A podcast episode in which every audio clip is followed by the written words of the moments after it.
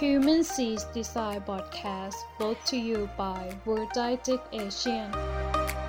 นิทรรศการสื่อการสอนใหม่ และการประชุมวิชาการนานาชาติ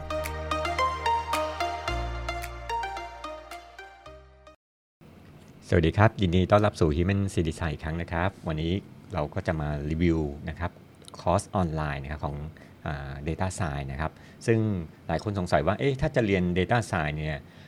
เราจะเรียนรู้จากที่ไหนดีนะเพราะว่าบางทีเราอาจจะไม่มีพื้นฐานด้าน programming มาก่อนนะครับเราจะเริ่มจากอะไรนะครับตอนนั้นผมก็ลองทดลองเรียนเนี่ยโดยไปซื้อหนังสือมาอ่านนะครับพวกเกี่ยวกับเรื่องของ MATLAB นะ MATLAB ก็เป็นเกี่ยวกับเรื่องเป็นซอฟต์แวร์นะที่ช่วยในการคำนวณนะแล้วก็มันก็จะมีอย่างอื่นตามมานะอย่างเช่น Python นะครับแล้วก็ผมก็มาเรียนศึกษาจาก Python เหมือนกันนะครับจากไอตัวของคอร์สออนไลน์พวก Udemy นะครับแล้วก็จบลงด้วยภาษา R นะครับ ทั้ง 3 อย่างเนี่ยมันมีความเหมือนแล้วก็ความแตกต่างกันนะครับ เพราะถ้า MATLAB เนี่ยเราจะสามารถนำไปใช้กับพวกงานวิจัยได้นะทำพวก simulation หรือเอาไปวิเคราะห์ข้อมูลจากเครื่องมือทดลองต่างๆนะครับ เช่น เราจะมีพวกเครื่องมือวัดคลื่นสมองแล้วก็วิเคราะห์ข้อมูลจากคลื่นสมองนะครับ ส่วนของการใช้ Python นะครับก็เป็นพวก freeware นะฮะที่ไม่ต้องเสียพวก license เหมือนอ่า MATLAB นะฮะแล้วก็มีตัว library ด้วยนะครับ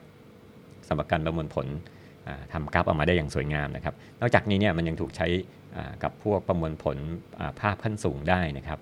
เหมือนใน Facebook เนี่ยที่เรามีพวกเขาเรียกว่า image recognition เนี่ยเขาก็จะเอาสามารถแท็กหน้าเรานะฮะแล้วก็ภาพคนนั้นเนี่ยก็สามารถแมชชีนเนี่ยก็จะเรียนรู้แล้วก็จำภาพคนนั้นนะครับเขาก็จะรู้ว่าคนนั้นคือใครนะครับ โดยอัตโนมัติแท็กไปเรื่อย ๆ นะครับคราวนี้เนื่องจากที่ผมลองลอง เซอร์เวยลูกเรียนมาทั้ง3 3รูปแบบเนี่ยเราปรากฏว่าเนี่ยผมถนัดไม่ใช่ถนัดหรอกฮะมันเป็นเรื่องเกี่ยวกับต่อยอดกันดีกว่าต่อยอดทางด้านสถิตินะครับ ซึ่งเคยเคยสอนสถิติด้วย ตอนนี้ก็จะเป็นเรื่องของ inferential statistics ต่างๆ พวกเทสพวก t test อ่า ANOVA หรือว่าอ่า inferential statistics ต่างๆนะครับ ข้อดีของ R เนี่ยมันเป็นการที่มันต่อยอดสถิติจากของเดิมได้ด้วยนะครับผมเลยเลือกใช้ R นะครับ แล้วก็เป็น R เนี่ยเขียนโค้ดบางอย่างเนี่ยสั้นกว่า Python มากนะครับ แล้วก็แต่ว่าทั้ง 3 ภาษาทั้ง Python MATLAB หรือว่าตัวของ R เนี่ยมันมีความเหมือนคล้ายๆกันนะฮะลักษณะเดียวกันนะครับโครงสร้างมันนะครับอันนี้ผมก็จะมารีวิวคอร์สกันเลยดีกว่านะครับ ตอนแรกคอร์สที่ผมเรียนมันชื่อว่า Python for Data Science and Machine Learning Bootcamp เนี่ยนะครับแล้วก็อีกคอร์สหนึ่งชื่อว่า The Python Mega Course Build 10 Real Pro อ่า World Application นะอันข้อที่2เนี่ยมันก็จะเป็นเรื่องเรื่องของแอปพลิเคชันต่างการทำพวกโดยเฉพาะ Python เกี่ยวกับเรื่องของ image recognition ะะทำอะไรสนุกๆเล่นเต็มไปหมดเลยนะครับ ส่วนอันที่ 3 ที่ผมเรียนแล้วมันรู้สึกว่าใช้ได้ผลเนี่ยก็คือ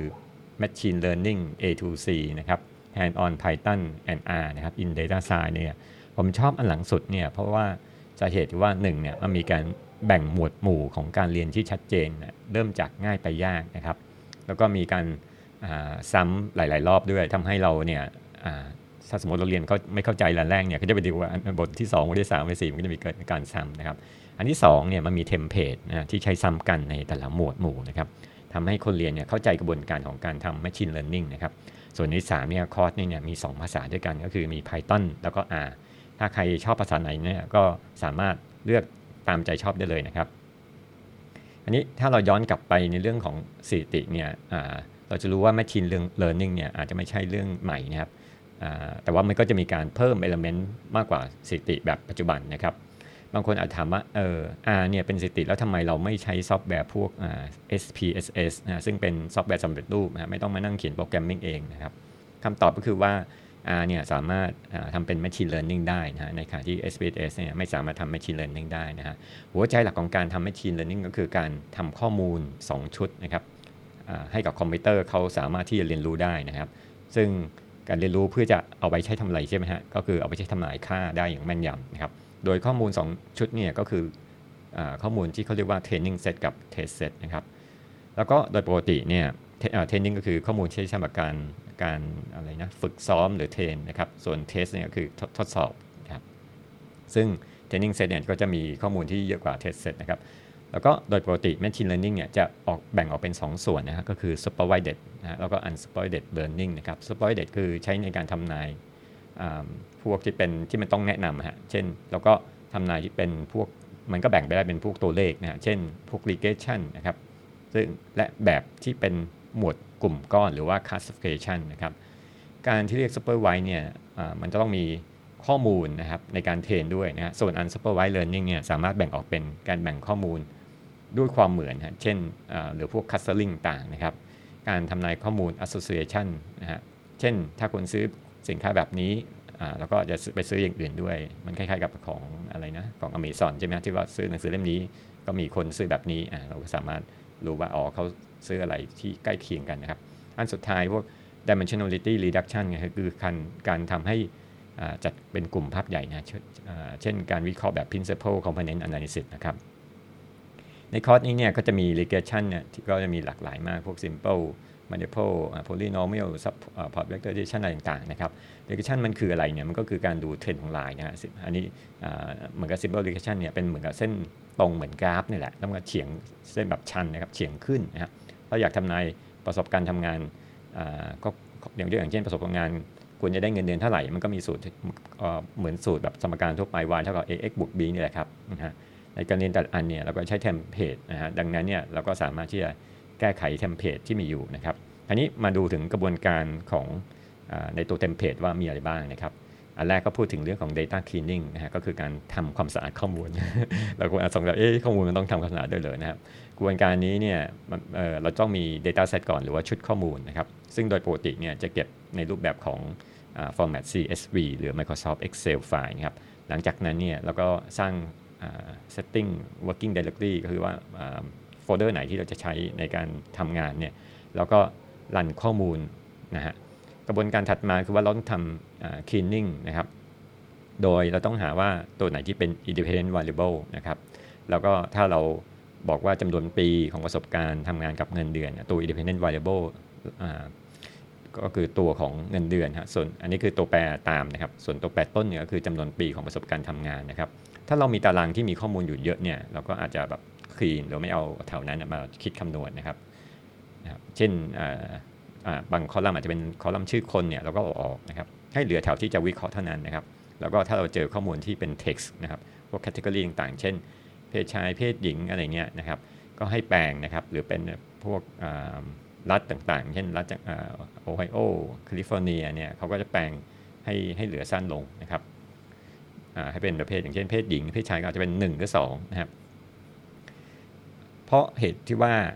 คอมพิวเตอร์เนี่ยมันไม่สามารถที่จะอ่านตัวอักษรได้ฮะยกเว้นเราทำ natural language processing นะครับ แต่ว่าตัวเลขเนี่ยมันคอมพิวเตอร์เนี่ยสามารถที่จะวิเคราะห์ได้เร็วนะครับโดยทางคณิตศาสตร์บางตัวเนี่ยต้องคำนวณระยะระหว่างข้อมูลด้วยนะครับเวลาเปรียบเทียบกันนะครับ ข้อมูลที่มันมีขนาดสัดส่วนต่างกันก็จะมีผลนะครับพวกโมเดลพวกอันนี้พูดถึงเรื่องของ feature scaling นะครับ เพราะว่าบางข้อมูลมันมีความแตกต่างกันนะครับ โมเดลคณิตศาสตร์พวก K nearest nearest neighbor principal component naive Bayes เนี่ยมันก็ต้องใช้ feature scaling ทั้งนั้นนะครับ แต่มันก็มีบางข้อมูลที่ไม่จำเป็นต้องใช้ feature scaling นะครับอันถัดมาพอทำ data cleaning เสร็จก็มีเรื่องของ Math model นะครับก็คือการคำนวณทางคณิตศาสตร์ที่มีที่มันจะมีพวกแพ็กเกจแล้วก็ library นะครับแล้วบอกยกตัวอย่างของ library ของ linear regression ก็คือว่าไลบรารีชื่อว่า CATOOL C A T O O L S นะซึ่ง ก็สามารถใช้กับพวก logistic regression multiple regression ได้นะครับ ข้อดีของตัว R เนี่ยคือเราสามารถดาวน์โหลด library ผ่านทางซอฟต์แวร์ได้เลย โดยที่เราไม่ต้องเข้าไปที่เว็บไซต์แล้วก็ดาวน์โหลดออกมานะครับ เขาจะมีพวก comprehensive archive network หรือว่า CLANE project เนี่ยที่รวบรวมไลบรารีต่างๆ ที่เป็นแพ็กเกจสำหรับดาวน์โหลดนะพอเราดาวน์โหลดเนี่ยก็จะตั้งตัวแพ็กเกจนั้นนะครับแล้วก็เวลาใช้เนี่ยก็เราก็พิมพ์คำว่า library แล้วก็เรียกมาใช้งานได้นะครับ ขั้นตอนถัดมาหลังจากการใช้แบบเลือก library เสร็จมันเป็นเรื่องของ prediction ฮะเราจะแบ่งข้อมูล training set เนี่ยให้เป็นจำนวนมากกว่า test set สักประมาณ 80-20%นะครับ แล้วเราก็ใช้โมเดลทางคณิตศาสตร์แบบต่างๆ มาใช้ในการทำนายนะเช่นเราใช้ linear regression ในการทำนาย เราก็จะสุ่มตัวเลขชุดข้อมูลหลัก แล้วแบ่งออกเป็น 2 ชุดข้อมูลด้วยคือ training set กับ set test set นะคือเอา Excel มาแตกเป็น 2 2 กลุ่มนะฮะแต่ว่ามันแตกอยู่ในเขาเรียกว่าเป็นเป็นเป็น memory เป็น cache นะครับ หลังจากนั้นเนี่ยเราก็เอาโมเดลทางคณิตศาสตร์ในการคำนวณมา ดูว่าเขาทำนายถูกได้มากน้อยขนาดไหน ก็โดยการขั้นตอนมาคือเรียกว่า evaluation นะครับ ก็คือเขาใช้คำพวก confusion matrix นะครับ ก็คือ metric ที่บอกว่าเครื่องคอมพิวเตอร์ไอตัว Machine Learning สามารถทายถูกได้กี่ตัว แล้วทายผิดกี่ตัวนะฮะ ส่วนใหญ่จะทายถูกนะฮะ แต่จำนวนที่ถูกเนี่ยต้องดูว่าเป็นอัตราส่วนเท่าไหร่กับการทายผิดด้วยกันนะครับ อันนี้มาดูว่าในบทเรียนเขามีอะไรบ้างเนี่ยเขาก็ ผมจะเลือกเฉพาะที่สำคัญมาทั้งหมดอยู่อยู่9 9หมวดที่น่าเรียนนะครับหมวดแรกก็จะเป็นเรื่องของการเตรียมข้อมูลการติดตั้งซอฟต์แวร์นะครับการใช้ R นะครับ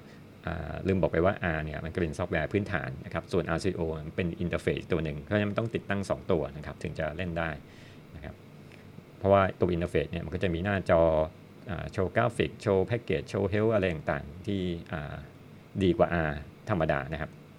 หมวดที่ 2 เป็นเรื่องของ regression นะครับ ตรงนี้เป็นเรื่องของ simple linear regression นะครับหรือว่ากราฟชันแล้วก็ multiple linear regression ก็คือกราฟที่เกิดจากสูตรผสมตัวแปรหลายตัวนะครับ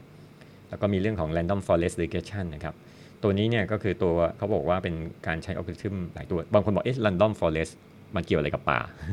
เขาบอกว่าคิดว่าเหมือนเหมือนกันปลูกต้นไม้เป็นป่านะครับ แล้วก็ก็จะตัวนี้ก็จะคำนวณแล้วว่าบางทีเราจะเอาต้นไม้กี่ต้น 50 ต้น 100 ต้นนะฮะ อันนี้ก็สนุกดีนะครับ ส่วนอันนึงก็เป็นเรื่องของ decision tree regression นะครับก็คือการที่เราสามารถทำแผนภูมิต้นไม้เพื่อช่วยในการตัดสินใจนะครับ หมวดที่3เนี่ยเป็นเรื่องของ classification นะหมวดนี้ก็มีพวก logistic regression ก็คือการใช้ค่าความน่าจะเป็นในการทำนายนะครับสำหรับข้อมูล binary นะหรือแบบแบบสองทางครับ เช่น high หรือ low นะครับ ส่วนนี้ก็จะมีเรื่องของ KN แล้วก็ support vector machine นะ SVM นะครับ แล้วก็มีเรื่องของ kernel SVM นะครับ naive Bayes นะซึ่งก็เป็นเรื่องของความน่าจะเป็นนะครับ แต่ตรงนี้เนี่ยความน่าเป็นไม่ใช่เป็น binary แต่ก็พูดถึงเรื่อง set กับ subset นะครับหมวดที่4เนี่ยเป็นเรื่องของ clustering นะครับหมวดนี้ก็จะมีพวกเคมีนะครับที่ใช้ในการแยกข้อมูลออกเป็นกลุ่มนะโดยการหาระยะทางนะครับแล้วก็มีส่วนเรื่องของ hierarchical clustering นะก็คือการจัดกลุ่มแบบ bottom up ฮะคือหมายว่าเอาข้อมูลที่มันกระจายกระจายอยู่จัดเป็นกลุ่มๆนะกลุ่มก็ขยายทีละทีละชั้นทีละชั้นขึ้นเหมือนเหมือนขนมชั้นเนี่ยแล้วก็ เหมือนอย่าบอกว่าเหมือนกันมันจะเหมือนกับไข่ดาวแล้วก็ขยายออกมาขยายมาทีละชั้นนะครับแล้วก็ตัวของการจับกลุ่มใหญ่เนี่ยมันก็สามารถที่ทำมันเป็นกราฟหรือแผนภูมิต้นไม้ได้นะครับในบทที่5เนี่ยก็เป็น association rule learning เนี่ยมันก็จะมีพวก a p p r i o r i นะครับ A P R I O I ซึ่งเป็นพูดง่ายคือว่า market business business analysis นะครับ ก็คือการไปช้อปปิ้งจ่ายตลาดนะฮะโดยการวิเคราะห์ทางธุรกิจเนี่ยเขาก็บอกว่าเวลาพ่อบ้านไปซื้อผ้าอ้อมเบียร์เนี่ยพร้อมกันนะฮะเอ๊ะบางคนสงสัยว่าทำไมพ่อบ้านต้องไปซื้อเบียร์กับผ้าอ้อม หรือว่าเด็กทารกก็กินเบียร์ไม่ใช่นะฮะแต่ว่ามันเป็นอ s s o c i a t e กันนะครับในสหรัฐนะครับ ตรงนี้ก็จะเป็นเรื่องของการสร้างกฎเกณฑ์ต่างๆนะครับเวลาเราไปช้อปปิ้งเอ๊ะเขาซื้ออะไรกับอะไรนะครับหมวดที่ 6 เป็น reinforced learning นะครับก็คือมีเรื่องของ upper confidence bound กับ Thompson sampling นะครับ ส่วนหมวดที่7เนี่ยเป็น natural language processing ตรงนี้ก็มีเรื่องของเขาเรียกว่า NLP นะครับ มันมีเรื่องของแชทบอทนะครับ ก็คือเวลาเราคุยทางพิมพ์เข้าไปเนี่ยหุ่นยนต์ก็ตอบกลับมา ไม่ใช่คนนะครับ ตอบกลับแต่เป็นหุ่นยนต์ตอบกลับมานะครับ แล้วก็มีเรื่องของ speech recognition นะครับ แต่ในบทเรียนเนี้จะพูดถึง concept ของ bag of word นะครับ ก็คือการที่เป็นถุงของคำพูดเนี่ยเขาจะแยกคำพูด แล้วก็เราสามารถใช้ในการสกรีนพวกอีเมลว่า เอ๊ะพวกคำพูดอย่างคำพูดยาวๆเนี่ยเขาก็จะมีเรื่องของการตัดคำเรื่องของการแปลงจากตัวใหญ่ให้เป็นตัวเล็ก